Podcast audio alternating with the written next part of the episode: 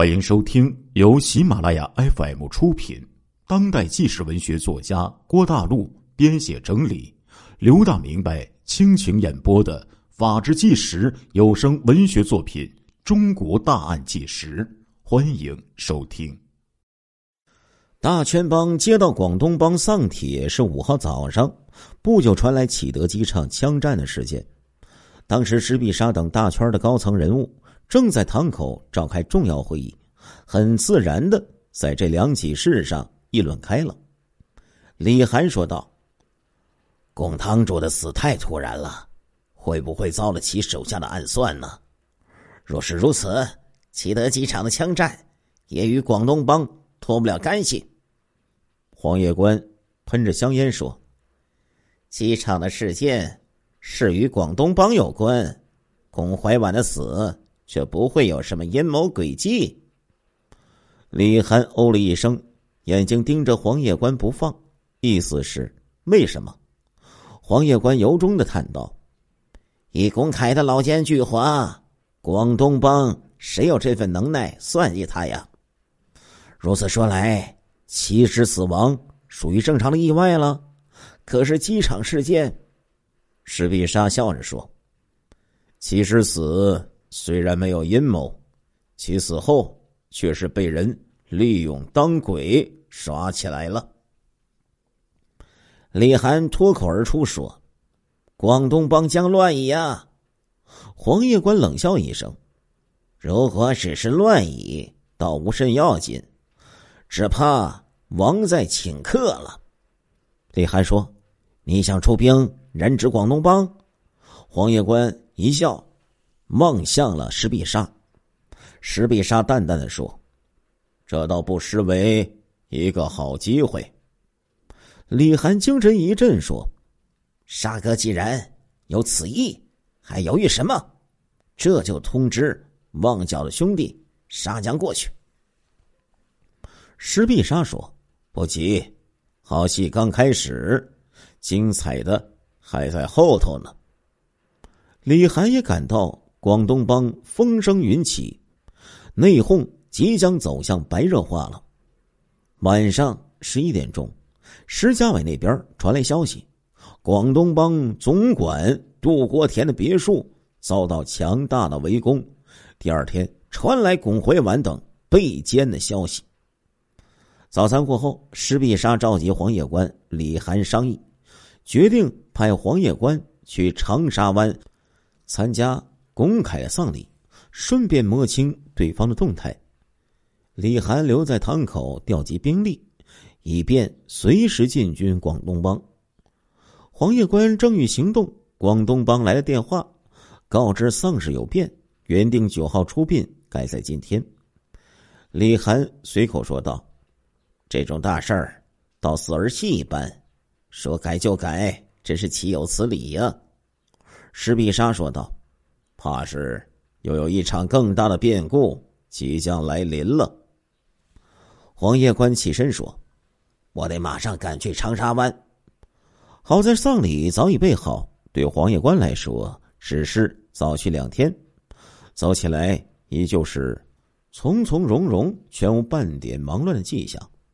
石必杀和李涵起身相送，一名马仔迎着他们报告说：“有位自称……”张子强的人求见，石必沙说：“张子强，什么人呢？”黄叶官听了一脸喜色，赶紧吩咐手下把客人让至客厅，说他们随后就到。这才说：“好戏来了。”于是说出了张子强图杜国田之间的关系，听得石必沙、李涵大感兴趣。原来，身为大宣帮总管的黄叶关。因工作关系，常与杜国田往来，也就认识了张子强。从杜国田处对他的情况有所知晓。施必杀说：“看来这小子倒是一个人物啊。”三个人绕道来到了客厅，张子强已然在座，面前摆着一杯热茶。见到施必杀等人到来，张子强起身敬礼。施必杀打量张子强。发觉他貌似平常，并无显山露水之处。黄叶关给双方做了介绍，大家重新入座。因为急着去长沙湾参加龚凯的丧礼，黄叶关当下开门见山的说：“子强老弟呀，你来这里可曾是奉了杜总管之命啊？”张子强到了杜国田被害经过，再从启德机场战役到昨天晚上吕石荣围攻杜公馆。以致巩怀婉阵亡，细细道来，然后请求大圈帮出兵征剿吕石荣一伙儿，替吕怀婉报仇。从张子强谈吐，施必杀看得出来，这是一个心机甚深的角色。对他的请求，一时之间不敢贸然作答，把眼望着黄叶关。黄叶关似是明白大哥的意思，说了一些。不外乎事关重大，得考虑考虑一类的无关紧要的话。张子强昨晚逃得性命，知道凭自己与杜国田往日的关系和机场的事件，吕石荣是断断放不过自己的。有家难归，想到了同杜国田往日交情颇深的黄野关，于是领了四名手下前来投奔。张子强要求施必杀。替巩怀婉报仇，意在为大圈帮征讨广东帮创造一个借口。以他的见识，广东帮到了这个地步，大圈帮自会出兵围剿抢占地盘此时窥言察色，知道事情已有把握，自己有立身之处了。看看时间不早，黄叶关辞别三人，直奔长沙湾而去。施必杀同张子强聊了一阵让李涵好生接待他，忙别的事务去了。傍晚，黄叶关赶回报告长沙湾之行，说广东帮防守甚松。李涵赶到，三人就广东帮的事儿讨论开了。黄叶关说：“杜公馆一役，吕石荣虽然灭了巩怀婉等，龚家父子残余势力依旧很大。”如果我们打着替杜国田报仇的旗帜，轻而易举的避开与这伙人对敌，再利用张子强从中活动，还能争取到他们的支持，然则只需集中兵力对付吕石荣一伙了。石必杀点头说道：“去请张子强来。”过了一会儿，张子强在一名大圈马仔的引导下赶来，石必杀赐了座。黄叶关说道：“子强，刚才我们研究啊，决定出兵替巩怀婉和杜总管报仇。你有把握争取他们一方人员对我们的支持吗？”张子强略一沉思说道：“给我充足的时间去活动，当能取得他们大部分的支持。”石必杀说：“你需要多长的时间？半个月，太长了。”施必杀五指一张，呈爪状，说道：“我只能给你五天的时间。”张子强面露难色，最后还是点头称道：“好吧，我将尽力抓紧时间活动。”李涵说道：“你有什么要求提出来，只要我们能够做到的，当替你解决。方便的话。”借辆汽车给我就行了，嘿，这是应该的。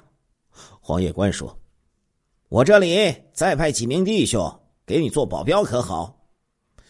不要这样麻烦了，让随我一块来的四名兄弟跟着我就行了。”张子强站起身说：“时间仓促，我这就告辞了。”黄叶关当即给张子强派了一辆汽车，亲自的将他送出堂口，免不了又是一番叮嘱。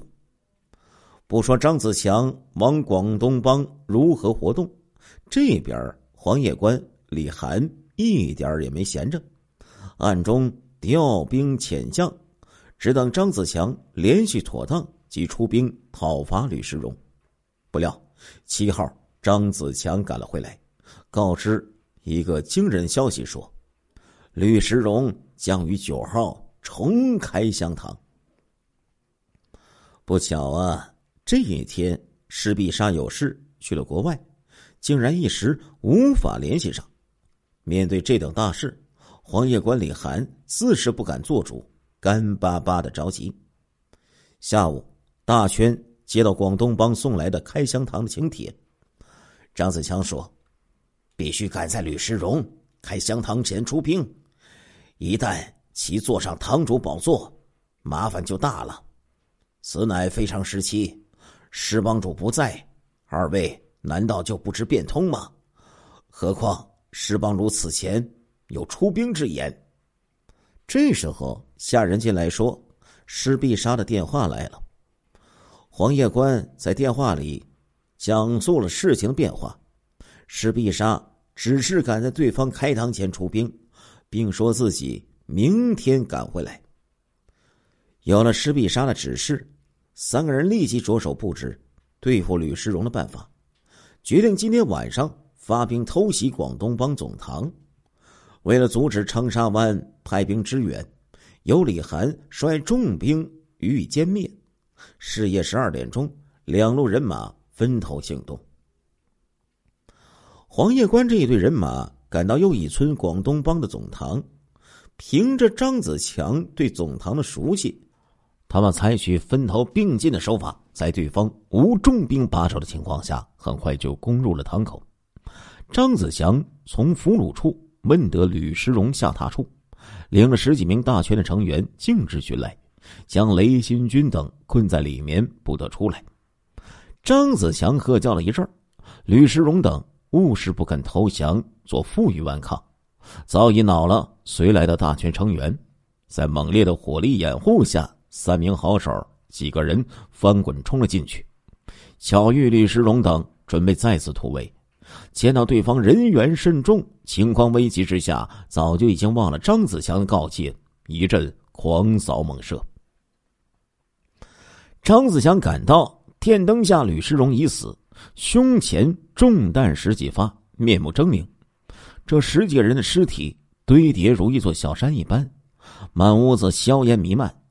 张子强与亲手枪杀吕世荣的念头，不知道闪过多少次。这时候，面对尸首，近段日子的仇恨一下子就没了。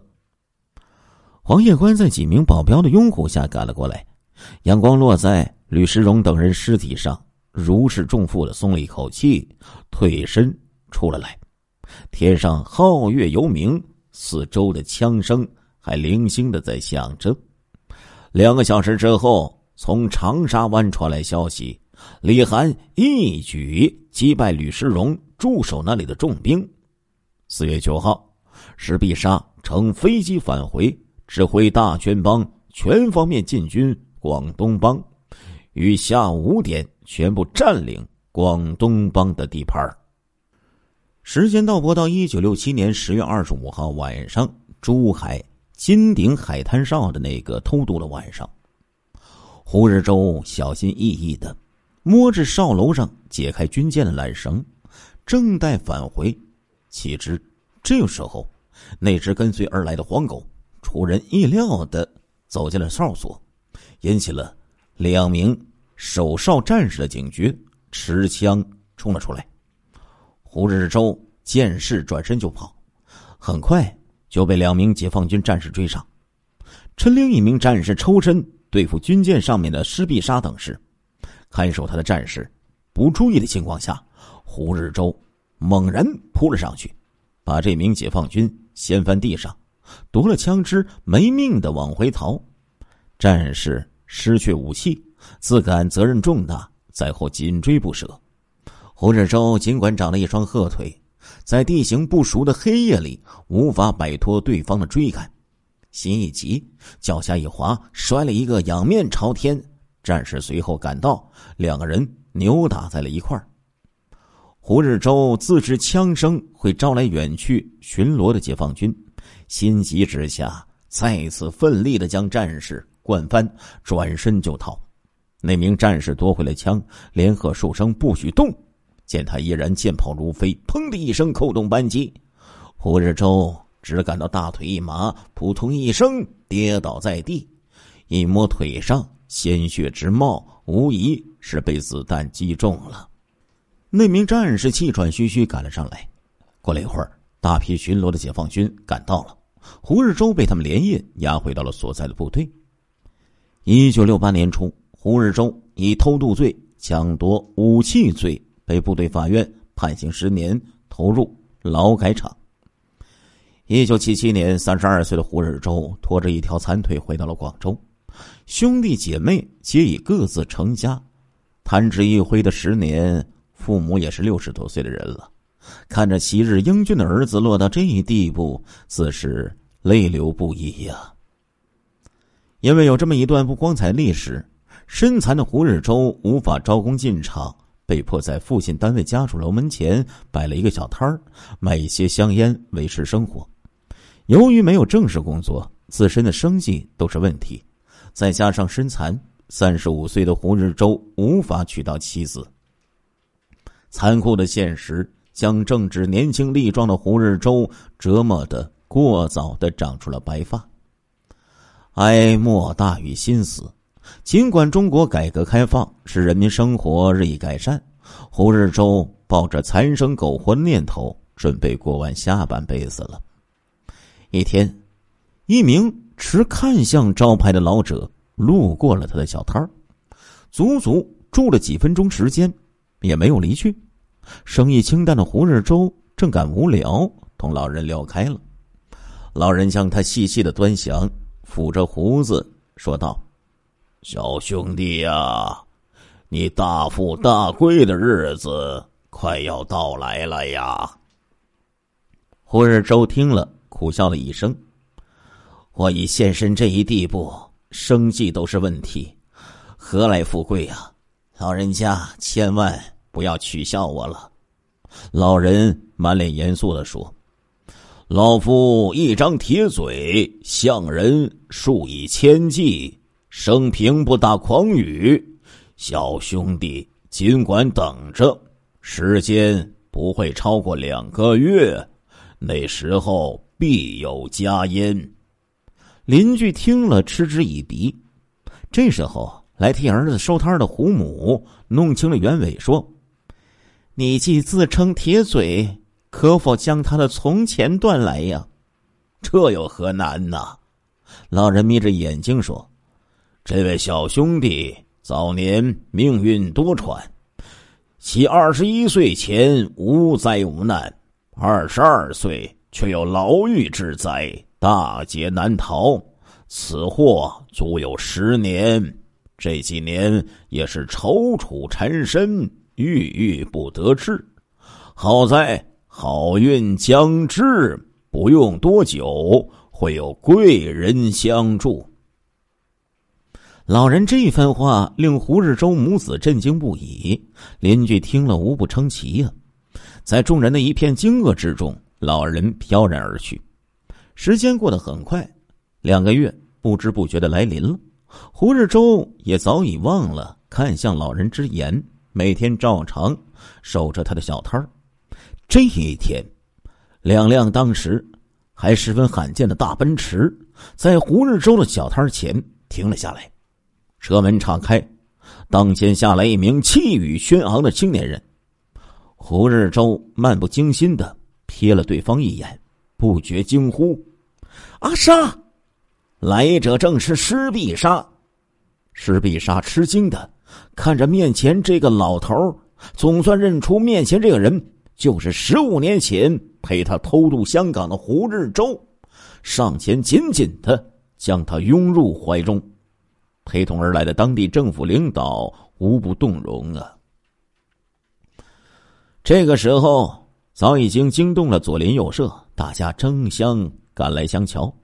这些人虽然不识施必杀为何人物，但是从陪同而来的当地政府要员，不难猜出这个人的身份可是非同小可。有人一起早些日子看向老人的话，在惊异老人的铁嘴时，嘴里喃喃说道：“阿周大富大贵的日子，难道真的来了？”真是十年河东，十年河西呀！胡父母闻声赶来，两位老人终于认出面前这个少年是时常在他们家玩耍的施必杀，赶忙将他和随同而来的当地父母官让进陋室。当时碧莎发现胡日周的瘸腿时，远比发现老头原来是胡日周更加吃惊。